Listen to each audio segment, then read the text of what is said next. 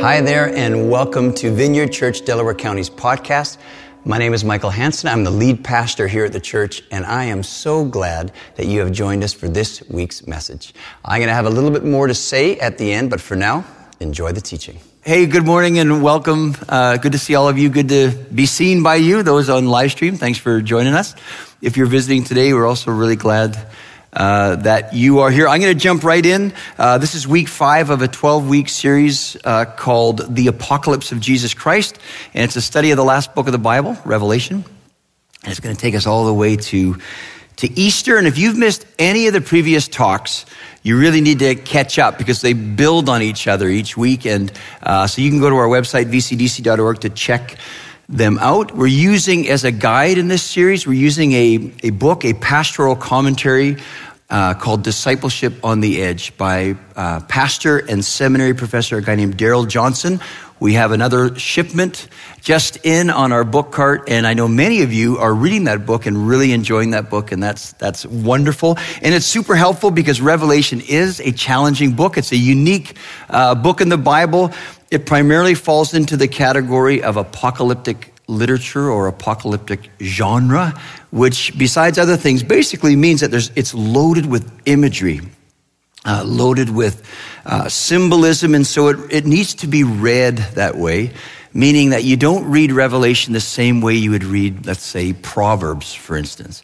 Uh, apocalyptic literature has two primary purposes. The first one is to set the present moment in light of the unseen realities of the future.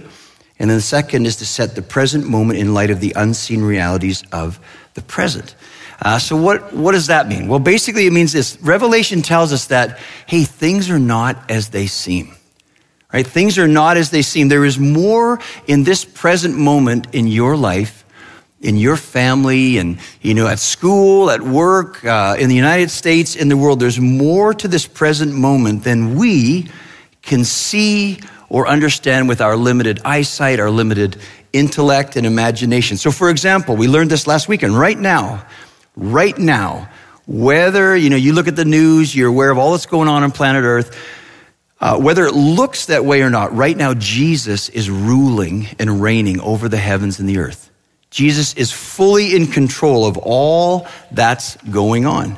Uh, last weekend, Andrew talked, uh, looked at chapters four and five in Revelation.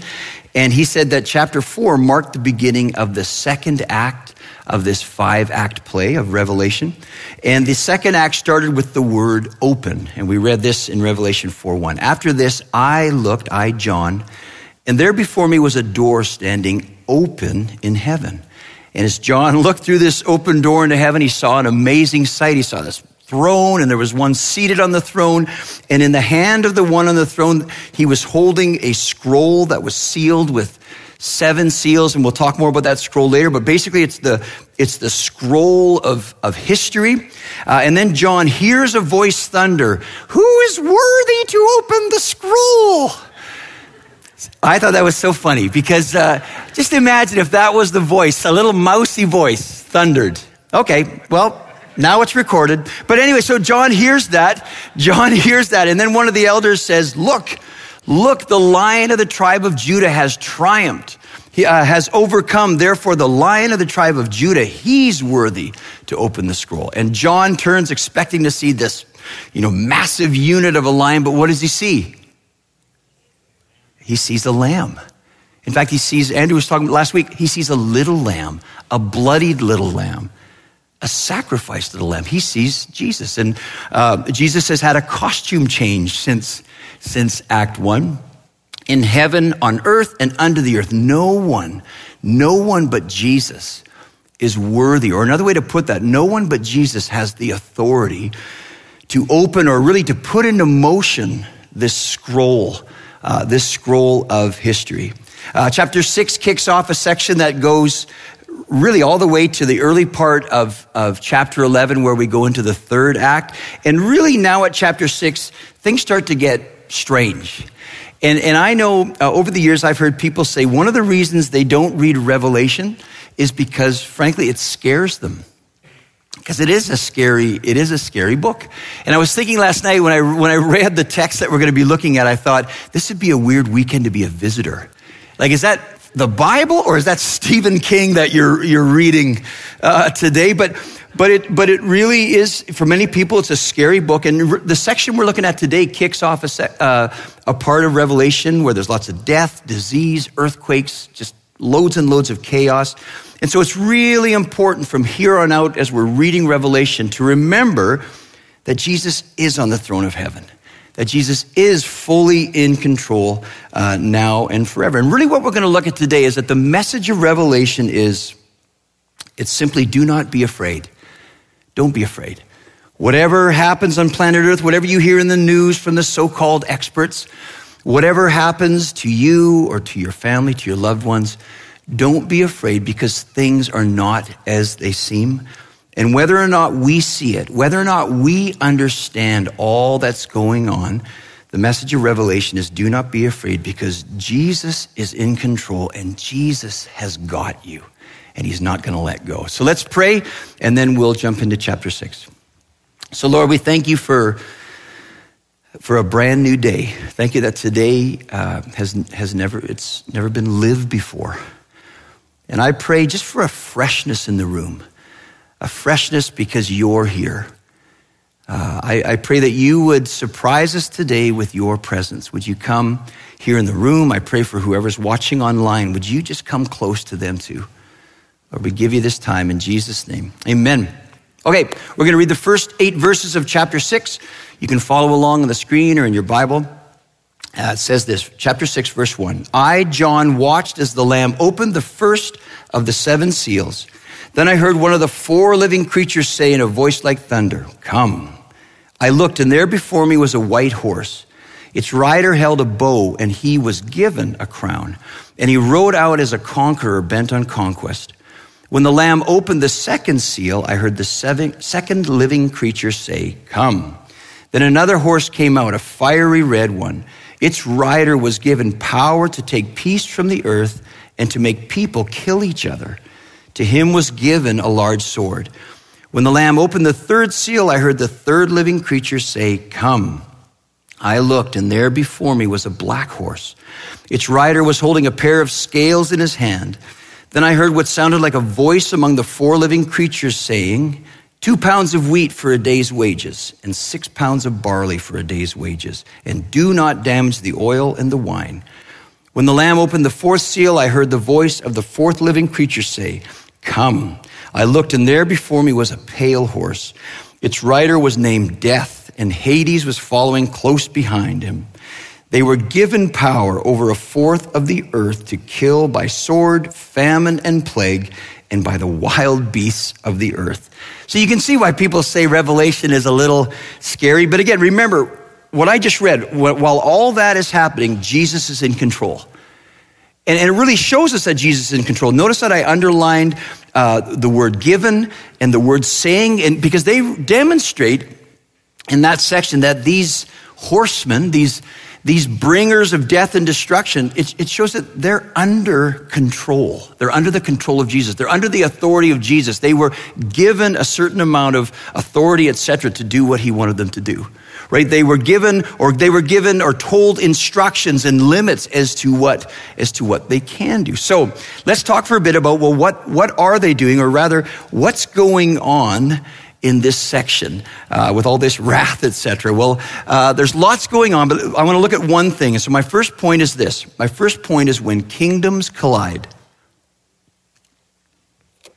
When kingdoms collide. And I said earlier that the scroll that Jesus alone had the, uh, was worthy or had the authority to open, to put into motion is the scroll of history.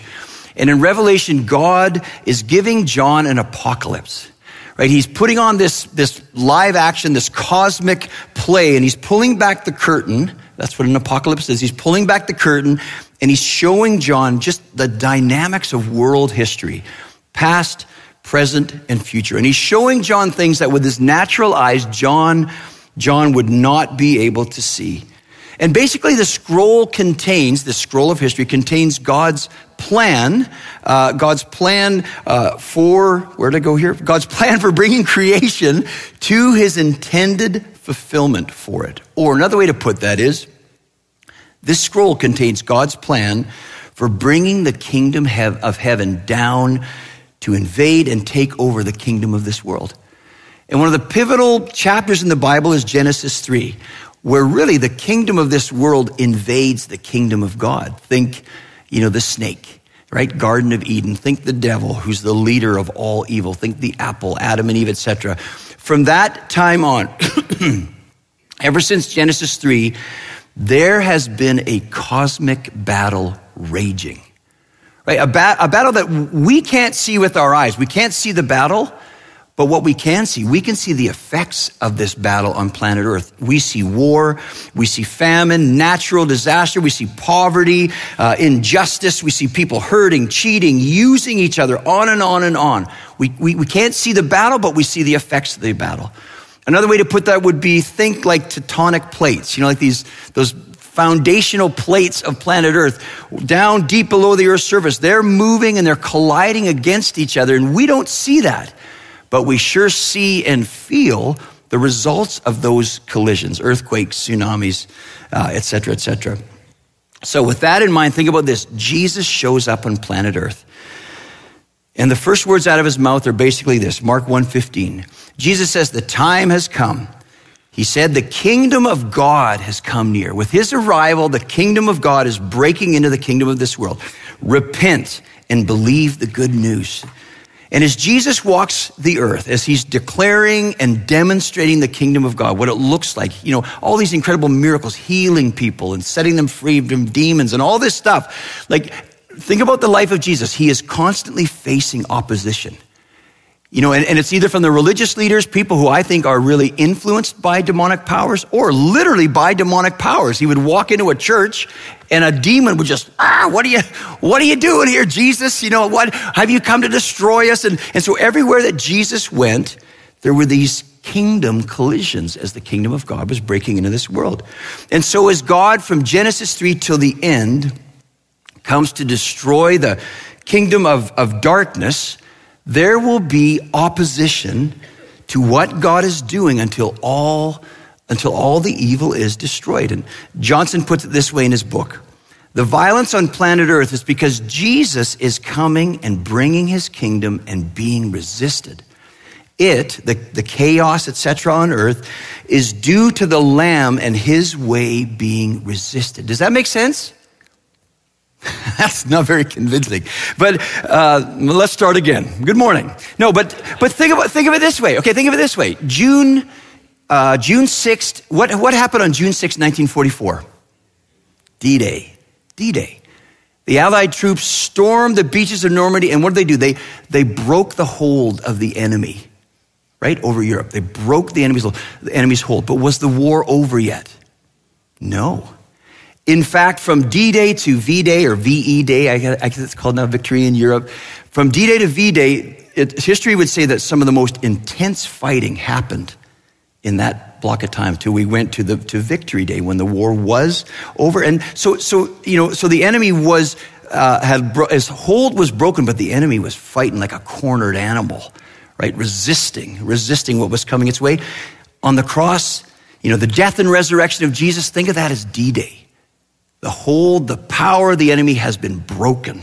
It's broken. His power has been broken over humanity and over, over nature, etc., etc. But, but the, but the war isn't over yet, right? We will one day come to victory day when, when all evil is destroyed and dealt with, but we're not there yet. And, and so until then, as his followers, we're working with him. We're working with him till we get to uh, V-Day. And we're in this in-between, you know, between the cosmic D-Day and, and V-Day, if you will. So, and, and during that time, one of our tasks in this co- cosmic war is uh, simply yet powerfully to pray. That's one of our tasks. And, and so I want to look at number two is the power of prayer. And I want to look at one of the things that makes our prayers really powerful. Uh, chapter six of Revelation has lots of prayers in it. Um, Johnson says this in his book he says there are many different reasons for the changes, upheavals, and revolutions of history. One of the biggest reasons is the prayers of the followers of the Lamb. Now, I, I didn't see this, but in reading Johnson's book, uh, uh, in chapter six and then into chapter seven, whenever a seal is broken, and there's seven seals, whenever a seal is broken by Jesus, there's a prayer that's prayed. And, uh, and so when we, when we look at the section we read earlier, you know, a seal is opened and one of the four living creatures thunders, and according to Johnson, says a very simple but powerful prayer. What do they say? They say, Come, come. That's their prayer. And uh, Johnson says that's, that's their prayer. And I'm like, ah, I don't know. I don't know. That's not really what I was taught. That's not how I understood this section. I always thought that these, you know, these four creatures were inviting the different horsemen, whoever they are. Like, you know, that I always thought the four living creatures were saying, come and do your work of death and destruction.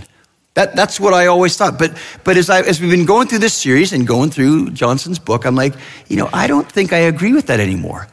Because that doesn't make sense to me, and here's why. Last weekend, Andrew said that those, remember the four living creatures gathered around the throne of Jesus, that they represented the greatest strength and the greatest wisdom of all created beings. And as they dwell, you know, around the throne of Jesus, they're not there resisting Jesus.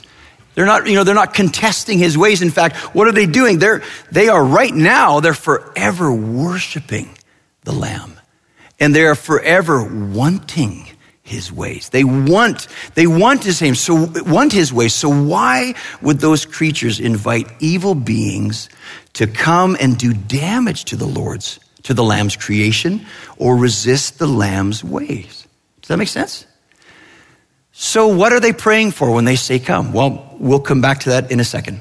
Uh, when the fifth seal is opened, the prayer is uttered not by creatures, but by people. Verse 9 When he opened the fifth seal, I saw under the altar the souls of those who had been slain because of the word of God and the testimony they had maintained. They called out in a loud voice, How long, sovereign Lord, holy and true, until you judge the inhabitants of the earth and avenge our blood? Now remember, Revelation is, is the longest pastoral letter in the Bible.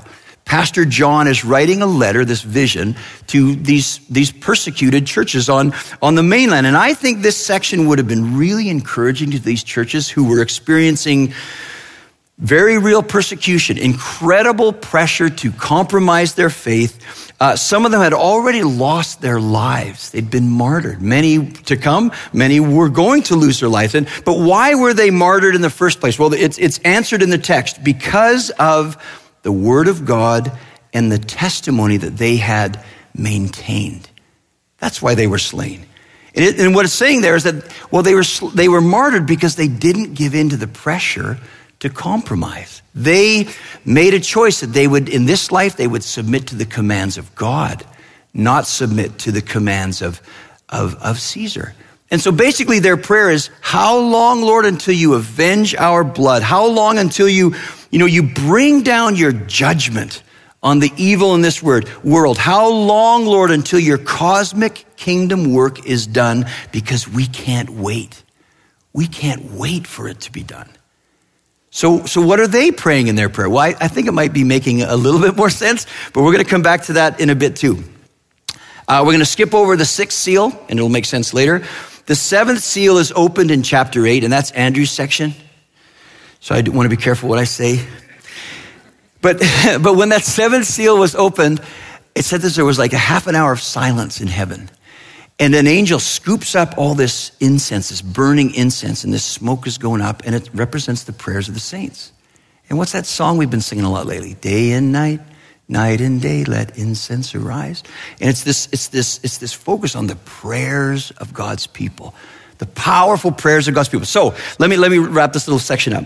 Seals one to five, six later, and then what I just said, seal seven, all these prayers have a common theme that runs through them. And basically it's this, they're all praying, and you know, in some way, they're all praying the prayer that Jesus taught us to pray.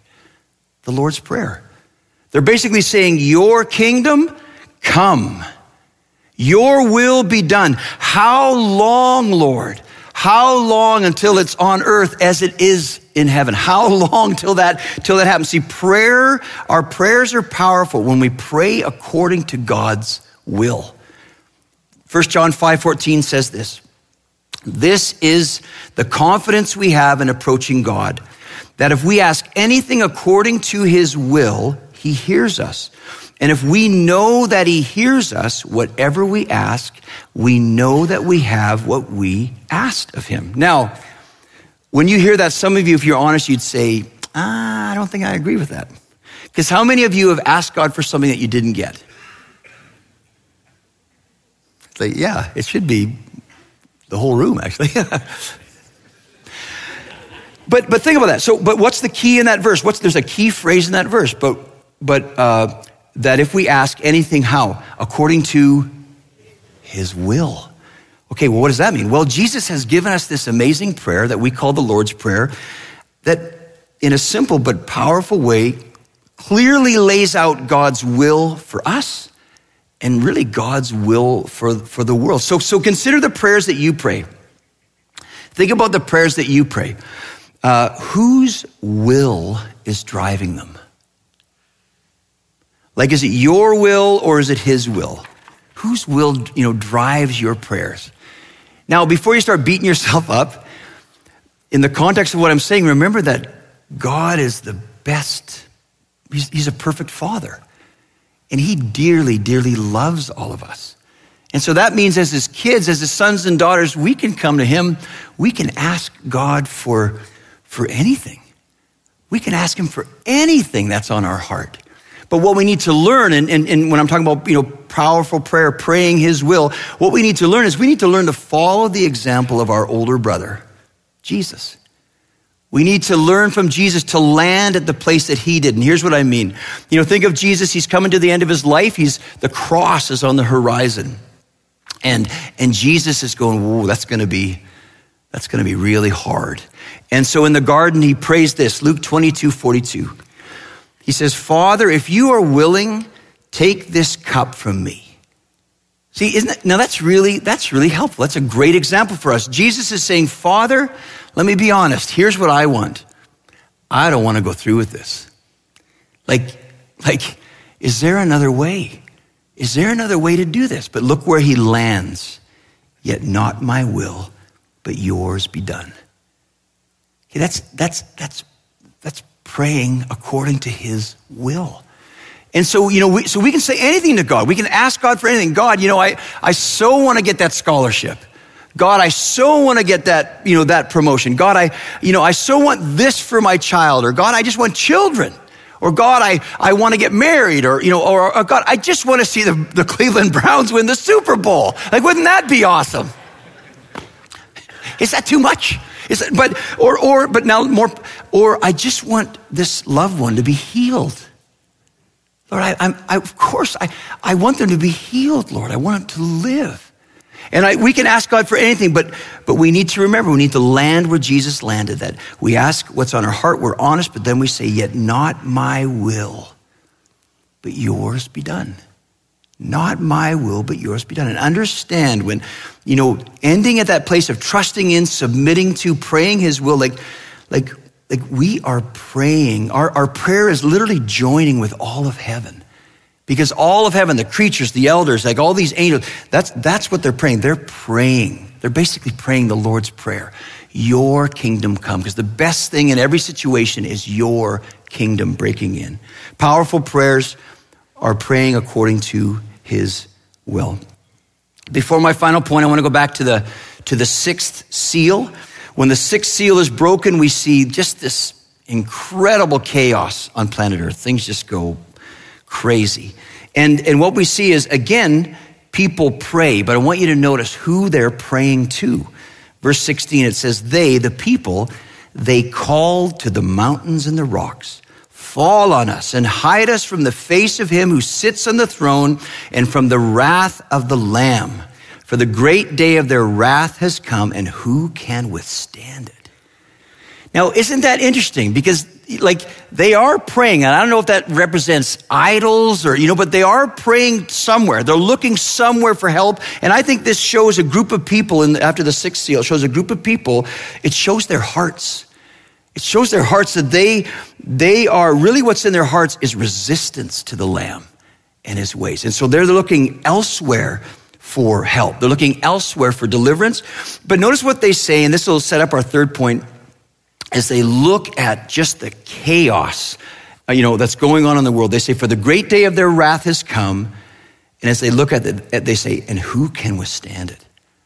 Who can stand? Who, who can stand at such a crazy time as this? And to that question, Revelation would say, well, who can stand at a time like this? Well, only those who are sealed with the seal of God. So our third point is this fearless in the face of tribulation. Fearless in the face of tribulation.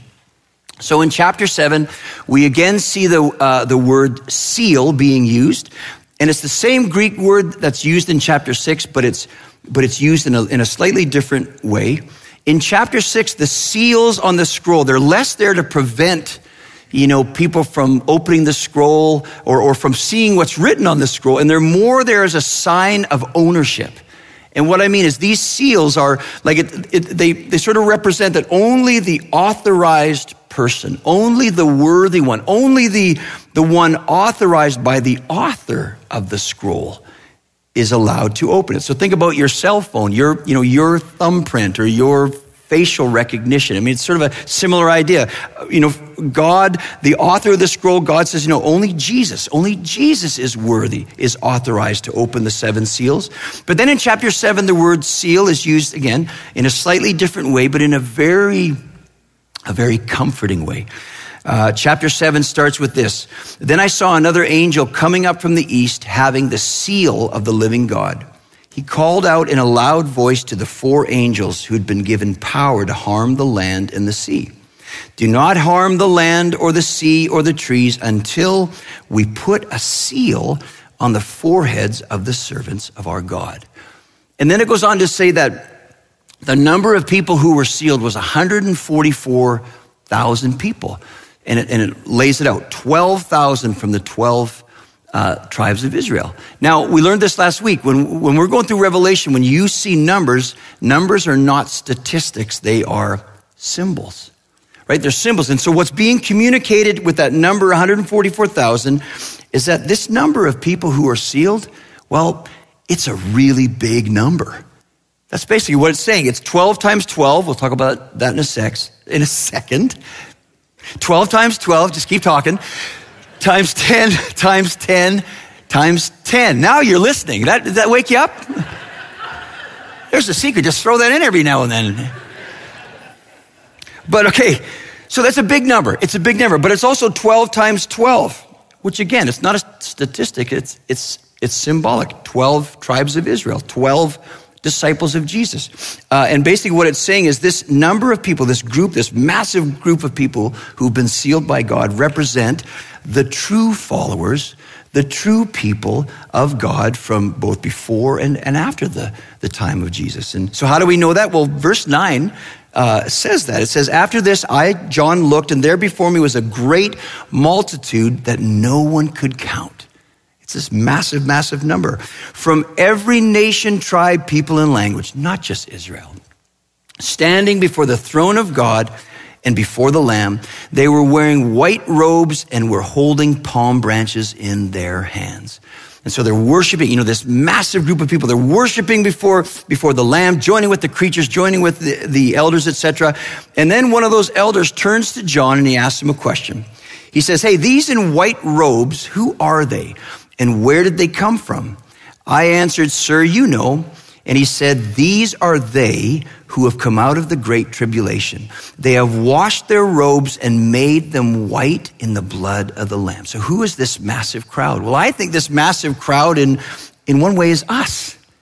It's us. And what I mean is, it's people like us. It's people, it's just everyday people from past, present, future who, who have made a choice or who will make a choice to, to not bow their knee to the culture, but to bow their knee to the Lamb. These are, these are the people who have been fearless in the face of tribulation. And understand, you know, that word tribulation, we, we've made it into this really ugly, scary word. Like, do you know what it actually means? The Greek word is thlipsis, and it actually means pressure. It just means pressure. And so when the elder talks about the great tribulation, he's referring to the great pressure of this, you know, this uh, that, that they were facing at the time of John and that humanity will face until it's all over this great pressure to are we going to give in to the desires of our heart? Are we going to give in to the currents of our culture? Or are we going to submit to, to the Lamb, right? Are we going to submit to the Lamb? So what does it mean then to be sealed by God? Well, in the vision, the angel says that, that a seal would be put on the foreheads of God's people. And I checked again in this mirror, and I don't have a, a, mark on my forehead. I mean, maybe next Wednesday, Ash Wednesday, we're all going to have a mark on our forehead, but I don't think that's what it's talking about. But what, is, what does that mean? Like, because I don't see any out there either. What does it? What, what does this mean? Well, uh, John's audience would have understood right away what they're talking about. Because you remember, Revelation quotes or alludes to the Old Testament like four hundred times. And so when they heard what John was saying, they would have quickly thought of a vision that the prophet Ezekiel had in the Old Testament. And Ezekiel is prophesying about God's, you know, coming judgment on, on Jerusalem because of their unfaithfulness to God. And Ezekiel says this, this is the vision that he sees. Then the Lord called to the man clothed in linen who had the writing kit at his side and said to him, Go throughout the city of Jerusalem and put a mark on the foreheads of those who grieve and lament over all the detestable things that are done in it. Put a mark on, on the foreheads of people who really have the heart of God when they look at their world. Verse 6 Slaughter the old men, the young men and women, the, the mothers and children, but do not touch anyone who has the mark. So, so what does it mean to be sealed by God or to have this mark? Well, you know what? I believe it has really nothing to do with an actual mark spot on our foreheads. I think it has a lot more to do with a changed life. I think it has a lot more to do with, with a life that bears fruit of being submitted to the Lamb. Johnson says this about the seal. John does not answer the question in chapter 7, but he does give us more insight in chapter 14. He says in 14:1 that they have on their foreheads the name of the Lamb and the name of the Lamb's Father. Is John saying that one can look and literally see on their foreheads the names Jesus and Father? No. For in the Bible, name is a way of saying character or personality. To have a name written on oneself is to have a character or a personality imprinted into one's being. Therefore, to be sealed by God is to have the character of God and the Lamb written into the fabric of our being. On the forehead implies that this new character is obvious to onlookers. People look at us and yes, see our brokenness, but they also see the Lamb and his Father. So, how does this make us fearless to be sealed in the face of tribulation? How does this calm our fears in the face of whatever's going on or whatever's going to, what will go on? How does this give us the courage to, to not compromise our faith, even to the point of death? Well, understand that to be sealed by God is, is to belong. It's to belong to God, meaning His seal on us is a sign of His ownership of us. That means that you are owned. You are treasured and held by the one who is eternal, by the one who right now sits on the throne, by the one who's already won the victory. He's just cleaning it up, like by the one who holds in his hand the keys of death and Hades, of the one who's, who's, who's bigger than anything else, anything evil can throw you away. You're, you're held in those strong, strong hands. So, so then a good question would be, well, how do I know if I do belong to God? How do I know? How do I know if I, you know, if God owns my life? Well, I, I think you know you belong to God when increasingly, it's, it's really, all, it's about what direction you're headed in your life. When increasingly in your life, the direction you're headed is that above all else, again, increasingly, uh, more than anything, you want Him and His ways. You know you belong to God when increasingly in your life you're quicker to say yes to Him than anything or anyone else. You know you belong to God when increasingly in your life you have experienced His love, His faithfulness, and because of that, you gladly, gladly find yourself praying more and more, Yeah, Father, this is what I want, but you know what? Not my will, uh, but yours, yours be done, Father. Why don't we stand up? We're gonna, uh, let's have the worship team come on back. Before we go back into worship, I want us to pray the Lord's Prayer together. And I want us to do it in Latin. So, uh, no, but, but think about it. But I want you to read as we read the Lord's Prayer, right? Praying according to God's will. It really maps out in a very simple way His will for us. So let's, let's read this together and then we'll go back into worship. Here we go. Ready? Here we go. Our Father in heaven, holy is your name. Your kingdom come your will be done on earth as it is in heaven.